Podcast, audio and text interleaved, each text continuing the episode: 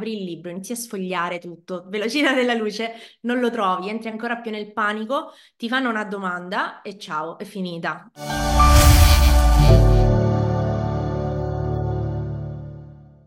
Benvenuti! Benvenuti e benvenuta alla sordità, perché secondo me, scusate, forse l'abbiamo detto un po' troppo forte, e tra l'altro è la seconda volta, ma vabbè, eh, benvenuti a Scuola Sapiens, eh, anche oggi un altro episodio con Floriana, dottoressa in psicologia clinica. Prima di iniziare ricordati di eh, mettere like, mettere eh, segui, commentare se delle domande o appunto vuoi semplicemente dire la tua opinione, condividere se ti piace il video e lo ritieni interessante e basta, e attivare la E campanella. attivare la campanella fondamentale sempre e per sempre. Esatto. Oggi eh, parliamo di metodo di studio, in particolare come l'altra volta, quindi se ti sei perso gli episodi precedenti vai a recuperare dopo, eh, io farò vedere, o meglio in questo caso ascoltare un'intervista che ha fatto Peppe. Quindi questa volta è un nostro video e eh, Floriana farà eh, una reaction. Quindi dirà la sua opinione. Eh, in particolar modo Peppe era in statale a Milano e ha chiesto ai ragazzi che cosa studiano e come studiano. Eh, le facoltà sono economia e comunicazione. E quindi qua, prima di iniziare, faccio una premessa. Eh, tutto quello che diremo in questo video è ovviamente adattabile, o meglio, il metodo di studio va adattato chiaramente alla, alla facoltà, all'università, perché magari c'è chi ha esami ogni due mesi, tipo io in Bocconi eh, li, li spezzavo, quindi avevo i, i parziali e poi gli esami generali, ci sono invece università che non danno questa opportunità, quindi praticamente... Tipo la mia, noi facevamo esami due Esatto. volte l'anno, Eh. tre volte l'anno se ci davano la- l'opportunità di avere una sessione straordinaria e lì quindi avevamo tomi e tomi, tra l'altro dovevamo preparare più materie contemporaneamente perché se no uno va fuori corso di 70 anni, eh, Esatto. quindi sì. Quindi diciamo che questa cosa influenza tantissimo, poi magari faremo un video eh, apposito sull'organizzazione, perché comunque mh, capire quanti esami, quando, eh, è un'altra cosa molto Mhm. molto importante. E quindi dicevo, chiaramente tutto quello che diremo sono linee guida che sì, potete applicare a prescindere dalla facoltà che fate, comunque dovrà essere personalizzato. Quindi mh, diciamo che l'obiettivo di questo video è farvi ragionare e dire quelle che in assoluto, diciamo, possono, possiamo dire sono pratiche che andrebbero evitate nello studio e altre che invece sono mm, ok. Partiamo? Vai. Allora, vai. Cosa studiate e che metodi di, su- di studio utilizzate? Ah, io studio economia, il metodo di studio è, dipende dagli esami, ci sono esami che leggi e ripeti, ci sono esami tipo matematica, fare esercizi. Allora. Arrivaci subito. Quindi lui dice, diciamo che ha detto due cose, vabbè, fa economia, la prima è dipende dall'esame e l'altro è in alcuni esami faccio esercizi e in altri leggi e ripeti. Quindi innanzitutto, prima cosa, dipende dall'esame, è corretto variare il metodo di studio in base all'esame? Assolutamente sì, è una delle cose migliori che si può fare proprio, soprattutto vale anche per chi è a scuola, anzi vale tantissimo per chi è a scuola, ma vale tanto anche per chi è all'università, perché ovviamente ogni materia è un mondo a parte, quindi già a livello di contenuti chiaramente sono diverse, a livello di vocabolario sono diverse, di conseguenza le modalità di studio di ogni singola materia deve essere diversa. Quindi Ok. necessariamente bisogna modificare proprio il proprio modo di studiare per ogni materia. Facciamo magari degli esempi concreti perché mi viene in mente economia, magari ci può essere la materia di bilancio e poi ci può essere diritto commerciale. Certo, diciamo che qui la differenza tra le due materie è palese, nel senso, da un lato abbiamo una materia prettamente teorica, piena di magari appunto diritto, piena di informazioni da ricordare, quindi necessariamente essendo una materia più nozionistica, prevederà una modalità di studio tra virgolette più classica, nel senso ho il libro davanti, lo devo studiare, ok? Nel momento in cui abbiamo una materia come appunto quelle che si trovano in economia, che siano matematica, che sia bilancio, insomma, Ok. possiamo parlare all'infinito di questo, chiaramente è una materia più pratica, in cui ci sarà una parte di, tra virgolette, regole, nel senso modalità eh, per affrontare gli esercizi, quindi una parte un pochino più teorica e una parte che è quella che tendenzialmente viene chiesta agli esami, appunto più pratica. Anche perché molte volte in facoltà del genere mh, si ha anche il doppio Mm, esame. sì, vero. Hai una parte di esame che è mh, la prima parte, sostanzialmente quella che taglia le gambe un po' a tutti, ok, che è la parte pratica. Mi viene in mente l'esame di matematica, di economia, Certo, ok? Ho seguito tanti ragazzi che appunto facevano, preparavano questo esame, che mi raccontavano che la vera parte difficile dell'esame era quella, perché tu arrivavi lì, ti trovavi il compito, quindi ti dovevi tantissimo esercitare appunto con gli esercizi a casa.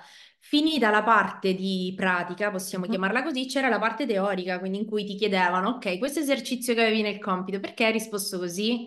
A quale regola esatto ci riferiamo? Mi puoi dare una definizione? Quindi eh, in materie del genere molte volte è necessario eh, affiancare chiaramente a uno studio teorico più classico anche uno studio pratico. Fantastico, mi è venuto in mente anche che abbiamo fatto un articolo di blog eh, su Analisi 1, perché ovviamente Peppe è, in- è ingegnere, si è laureato tra l'altro anche pochi giorni fa eh, al Politecnico di Milano, ha preso la specialistica ed effettivamente Analisi 1 è un altro di quegli esami che anche Sì, chi non ha, mostro proprio. anche chi non ha mai fatto ingegneria sa che Analisi 1 È è l'incubo degli ingegneri. Esatto, e lui proprio parlava di questi esercizi perché diceva in realtà, poi magari qui sotto vi metterò il link, eh, perché diceva ragazzi in realtà è vero che è importante fare esercizi, ma non bisogna fare solo quelli, un po' anche quello che diceva adesso Flo, quindi eh, ci vuole sempre un equilibrio. Certo. Comunque diciamo che è promossa questa cosa di cambiare metodo. Assolutamente sì. Veniamo alla seconda parte, il secondo commento che ha detto il ragazzo. In alcuni leggo e ripeto. Cosa ne pensi di- del metodo leggi e ripeti? Che voglio fare una precisazione. Se vi è mai successo di chiedere a un insegnante che metodo usare, Leggi e effettivamente è uno dei, ma- dei metodi forse più consigliati. Mm. Quindi cosa ne pensi? Allora, io voglio spezzare una lancia in favore di questo ragazzo, nel senso che ehm, io la domanda che farei a questo ragazzo è cosa intendi per leggo e ripeto? Perché in realtà leggere e ripetere vuol dire tutto e non vuol dire niente. Mm. E ognuno se lo immagina in base alle eh, sue modalità anche di studio. Quindi, ad esempio, se io viene una persona da me e mi dice leggo e ripeto, mi immagino una persona che si mette lì, apre il libro, legge tante volte il testo e poi lo ripete a voce alta per tentare di ricordarlo. Io facevo così.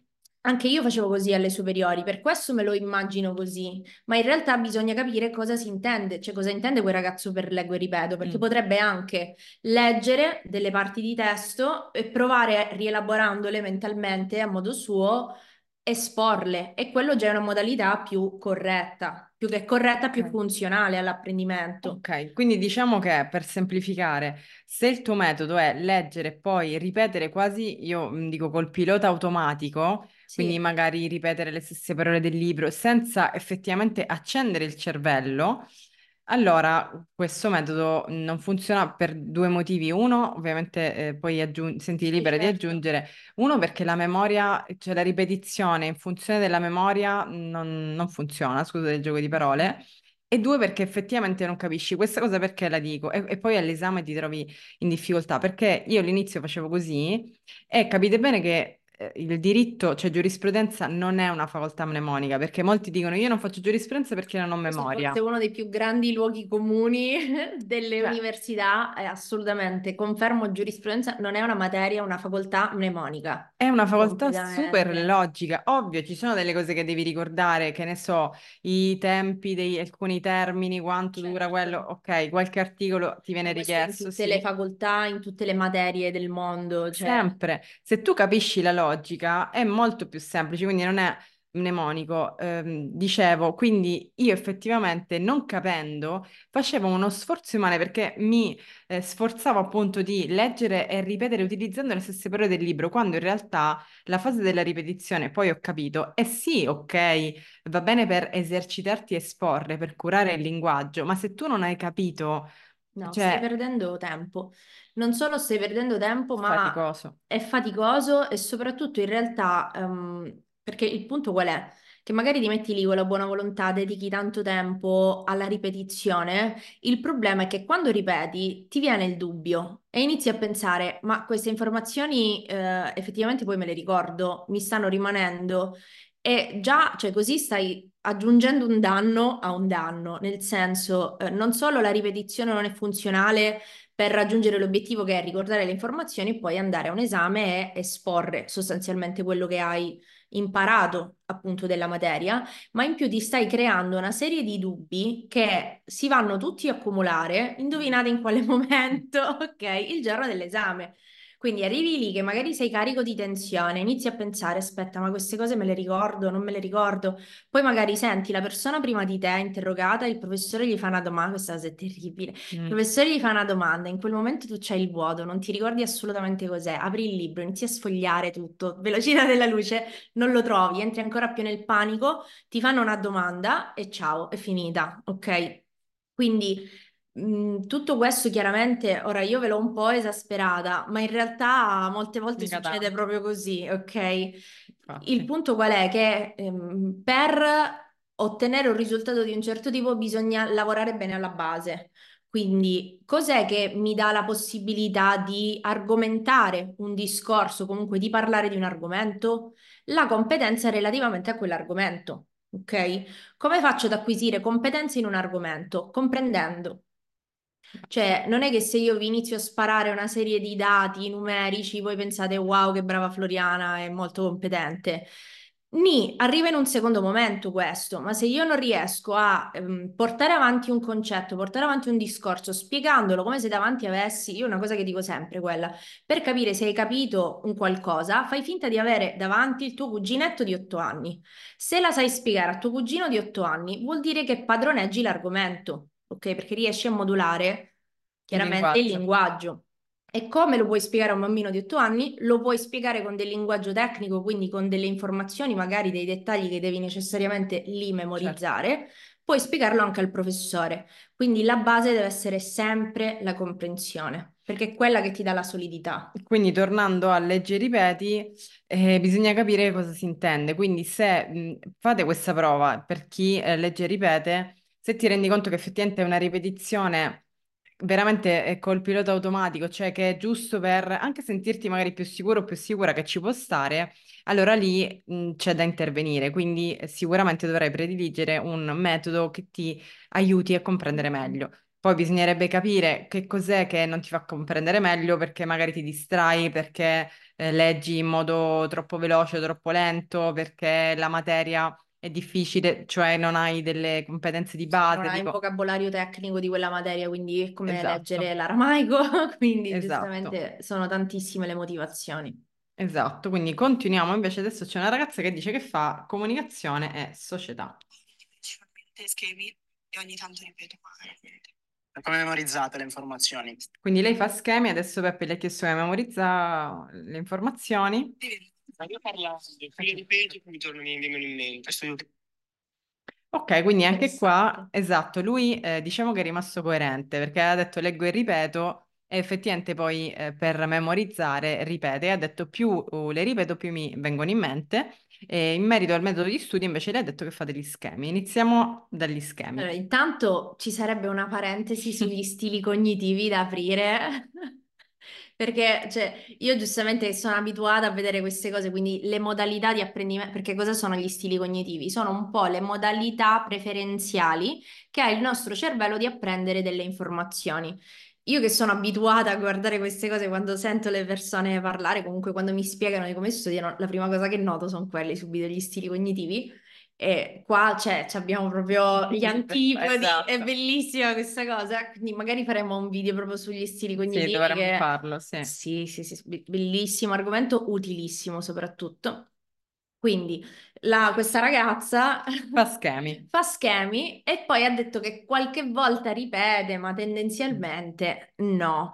Ok, ora io ripenso alle parole di una mia professoressa delle superiori che diceva sempre che dovevamo ripetere come i pazzi sostanzialmente perché era troppo importante, bisognava ripetere tantissimo e sono sicura che qualcuno di voi anche magari ha avuto professori che dicevano dovete ripetere tanto, dovete ripetere tanto prima dell'interrogazione perché è troppo importante. Mm. E magari sentendo questa ragazza che dice che non ripete, uno può pensare, esatto, eh cavolo, Mhm. allora Come fa? Avrà come tutti fa? 23. Esatto, povero 23, però Ma cioè, è venuto in me. avrà tutti magari dei voti bassi o non sarà brava. In realtà dipende questa cosa da appunto gli stili cognitivi di prima, perché ci sono delle persone che per ricordare bene le informazioni o comunque per immagazzinarle hanno bisogno semplicemente di un aspetto visivo.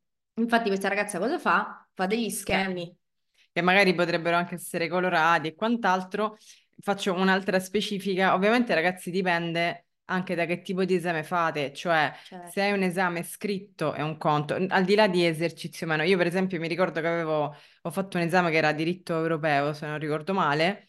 Eh, sì, sì, perché ho fatto diritto europeo, diritto internazionale, diritto internazionale in inglese. Quindi uno di questi era scritto e comunque non era esercizi, era comunque teoria.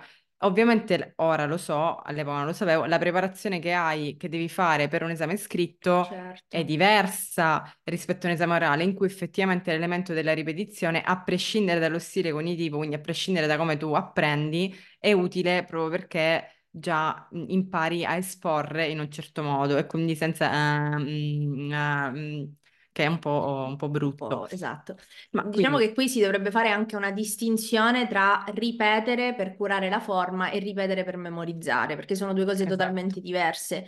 Guarda, ti metto in pausa perché effettivamente il ragazzo ha detto quella roba lì. Torniamo agli schemi perché effettivamente, scusate ragazzi, ogni tanto noi partiamo per la tangente, ma perché sono argomenti così eh, complessi, Vasti ricchi e vasti. E soprattutto tutti collegati tra di loro, perché Esatto. non, è veramente quindi- scomporre l'apprendimento è insomma impegnativo. Esatto, quindi ecco perché ogni tanto io ho questa funzione di riportare, Io riportarci vado. sulla terra. Quindi stavo dicendo schemi, Sempre sì o no? stili cognitivi. Esatto. Esatto. Schemi, sì o no? Allora, schemi, mi dipende, siamo sempre lì, dipende cosa intendi per schemi, perché eh, se io faccio uno schema che è più simile a un riassunto, quindi inserisco tante informazioni e ho praticamente muri di parole, anziché lavorare magari per concetti chiave e per parole chiave, cioè lì tanto vale che studi sul libro, Mm. risparmi carta, risparmi alberi, ok? Cioè risparmi tempo e fatica anche. Sì. Io ricordo, facevo i riassunti, Ma- arrivavo a fine giornata che mi faceva male la mano, veramente. Quindi risparmi tempo e fatica se tendi a riscrivere tutto, ok? Se invece utilizzi degli schemi come possono essere ad esempio le mappe mentali, di cui sicuramente mi, cioè, se mi avete visto in un video sicuramente avrò detto la parola mappe mentali. Floriana ok? e, la parola, e le parole mappe mentali vanno. Tra l'altro, anche così. l'intervista che c'è all'inizio del, del canale YouTube in cui ti viene chiesto mappe mentali o tecniche di memorizzazione? Mappe men- mentali. Invece Peppe aveva detto memorizzazione. Eh, vabbè, ci sta, nel senso, ognuno parla della cosa che gli è stata anche più poi- utile, che per, per me le mappe sono la vita, ma questo è un altro discorso, esatto. Quindi schemi sì, se fatti con Se fatti con criterio. criterio, ok, andatevi a recuperare uno dei 700 video che ci sono sulle mappe mentali per capire come funzionano e perché le mappe mentali veramente aiutano tantissimo l'apprendimento. Ok. Guarda, mi sto scrivendo di, Di mettere i link. di tutti i link, ma perché eh, dobbiamo mettere veramente un, un sacco di link e poi qualcuno che potrebbe dire, ma crema, memorizzazione. Sì, ragazzi, dietro le quinte dei video che facciamo è io che mi segno il tempo per non sforare, per far sì che vengano fatti di 20, massimo 25 minuti, così sono fruibili da tutti e poi cioè, c'è c'è un casino dietro. Comunque, mh, detto questo, fatta questa parentesi un po' di dietro le quinte, quindi Esatto. sicuramente schemi sì, no. Mh, Poi un'altra cosa che mi viene in mente è eh, lo schema, cioè ci sono le persone che, e anch'io ogni tanto ho fatto parte di questa categoria, che prima c'era lo schema in brutta Ah, e poi lo schema in bella, anzi prima era brutta, poi lo schema a matita mamma e mia. poi lo schema a penna, quindi praticamente tu in un pomeriggio facevi uno schema e se Di mi tre giravano... pagine. Brava. se mi giravano i coglioni lo buttavo anche perché magari non era ordinato come dicevo io e quindi veramente io perdevo, mi ricordo, pomeriggi per fare tra l'altro qualcosa che non era neanche funzionale perché poi magari No, alla fine era carino da vedere ma ehm, o magari era sì funzionale ma era veramente di tre pagine che eh, anche le superiori tre pagine sono poco, figuriamoci l'università. Sì, diciamo, ehm, il rapporto qualità-tempo è chiaramente, insomma, in perdita, nel senso, se tu per fare così tante poche pagine ci stai veramente così tanto tempo perché magari lo devi riscrivere, stare lì, riguardarlo, poi non ti piace, devi necessariamente intervenire sul tuo apprendimento. Cioè, se ti ritrovi, sono serissima, se ti ritrovi in una situazione del genere, è giunto il momento, nel senso mh, di lavorare proprio su questo aspetto per capire come sentirti sicura, a prescindere ris- dal riscrivere tante volte le informazioni, a prescindere dal voler per forza sapere tutto, saperlo bene. Quindi necessariamente ti consiglio appunto, se sei in questa situazione, scrivimi, ok? Ne Sì, parliamo. sotto Esatto. i link. Anche Esatto. questa cosa di mettere i link, ragazzi, per facilitarvi ovviamente eh, il, il ritrovo delle eh, migliaia di informazioni che trovate su Certo. questo canale e in generale. Cioè, se no ogni puntata del podcast verrebbe di sette giorni, come Esatto. minimo. Esattamente, e quindi torniamo invece alla nostra cara Sì. ripetizione. Stai facendo la distinzione tra ripetere per memorizzare e Sì. ripetere per curare eh, l'esposizione. Esatto. Anche perché io qua ti do anche un'altra obiezione che sono certa qualcuno avrà pensato. Eh, quando tu hai detto devi imparare a spiegare a tuo cuginetto di otto anni, Certo, io sono, sono certa, perché vi conosco mascherine, come si suol dire, che qualcuno avrà pensato, sì Floriana, ma se io poi vado così all'esame mi boccia. È vero, Certo. cioè, Fanno anche bene a bocciarti, se io senso. eh, parlavo di diritto civile, all'esame di diritto civile, e, e, mh, parlando come se, mh, non so se stai parlando con mia cugina veramente di nove anni, e, grazie che ti bocciano perché eh, cioè, devi, insomma, devi curare il linguaggio, quindi questo Certo. siamo tutti d'accordo. Quello che diceva lei è un'altra cosa e quindi adesso gli do la Sì, il parola. punto qual è? Se ehm, per capire se hai capito, fai finta di spiegare a un bambino di 8 anni, perché necessariamente per spiegare un qualcosa a un bambino di 8 anni glielo devi spiegare magari tramite degli esempi, riducendo la frase al minimo, quindi in un modo molto concreto, ok? Quindi questo serve a te come verifica della comprensione. Quindi stiamo parlando della fase della comprensione. Ci sono diverse fasi nel metodo di studio. Una di queste fasi è la comprensione. Nel momento in cui parliamo di esposizione, quindi del prodotto finale sostanzialmente di tutto lo studio, di tutte le fasi, necessariamente sarà necessaria, perdonate il gioco di parole, un lavoro proprio sulla forma.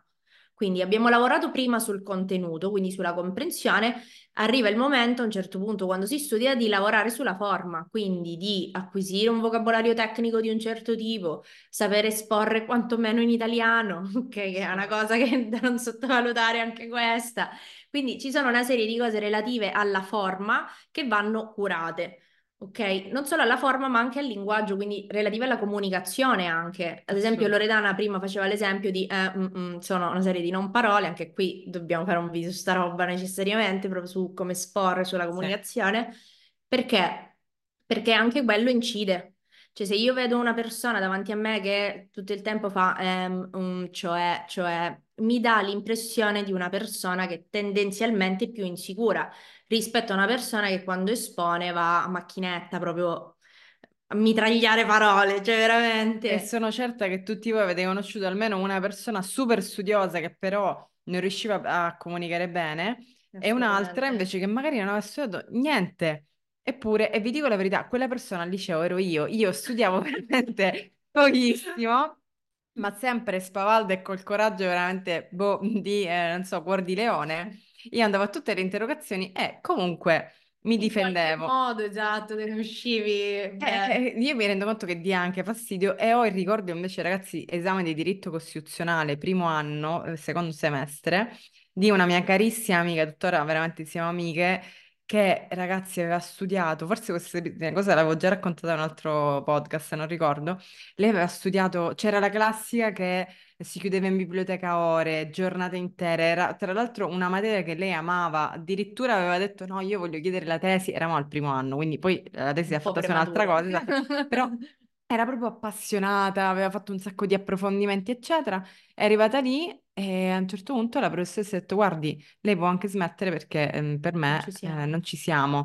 Ma lei, ragazzi, sapeva tutto. Cioè, tutto vuol dire che quando tutti gli altri noi avevamo dei dubbi andavamo da lei a chiedere, ma era così in ansia, così, eh, magari non aveva neanche ripetuto abbastanza nel senso di imparare a esporre, che faceva ogni due o tre, quando, quindi. ehm, che ha dato l'impressione di essere impreparata. Mm, E mm, questa che scena, peccato. sì, a me veramente ha lasciato, tra l'altro, uno di quegli esami che veramente ti porti a luglio che sei distrutto. A Milano con quel caldo, l'ho dovuto fare a settembre. e quindi passerà agosto a studiare incazzata perché. Certo. Cioè ragazzi, una roba veramente da brivido, quindi l'esposizione è da curare, quindi abbiamo detto per riassumere e magari andare in conclusione, eh, ripetere non è sempre la cosa, cioè no, non è male, non è il male, ma dipende perché lo facciamo. Certo. Quindi ripetere per esporre sì, vuoi dire proprio due parole volanti sul perché ripetere per memorizzare non è... Ok, due parole volanti proprio. Perché non stai rispettando nessuna delle caratteristiche della memoria. E la chiudo qui proprio. Proprio nessuna, cioè manco mezza.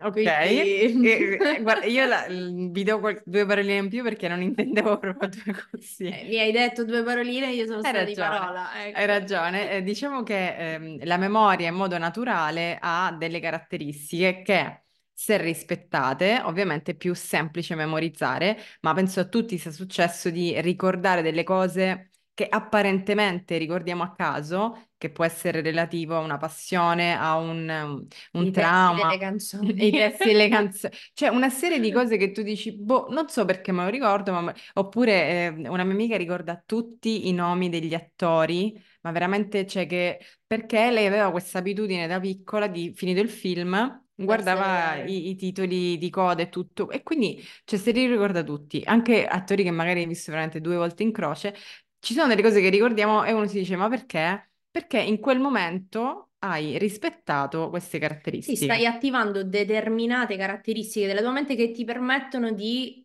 proprio cristallizzare quel ricordo.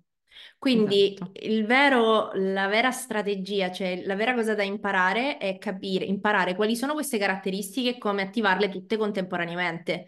Perché se le attivi contemporaneamente il ricordo proprio si cristallizza, cioè rimani lì. È come se, ehm, ecco, magari per chi è più la nostra età sicuramente questo se lo ricorda, esatto. Se io vi chiedo dove eravate l'11 settembre, ve lo ricordate, ok? Oppure di pensare al vostro diciottesimo compleanno. Cioè, sono una serie di cose che uno dice, ok, ma perché me le ricordo? Perché in quel momento si attivavano determinate caratteristiche. Imparare a fare questa cosa nello studio è la più grande arma veramente a disposizione di una persona che vuole apprendere. Assolutamente, hai detto una cosa fondamentale, e qui chiudo, e che l'abbiamo detto anche l'altra volta, imparare a farlo, che non vuol dire diventare dei registratori di Ah, cassa. totale. Anzi, ci sono dei momenti, come ho fatto anche io prima, in cui è bene svuotare la mente. A me che cavolo mi serve se- cioè, ricordare che nella descrizione devo mettere X?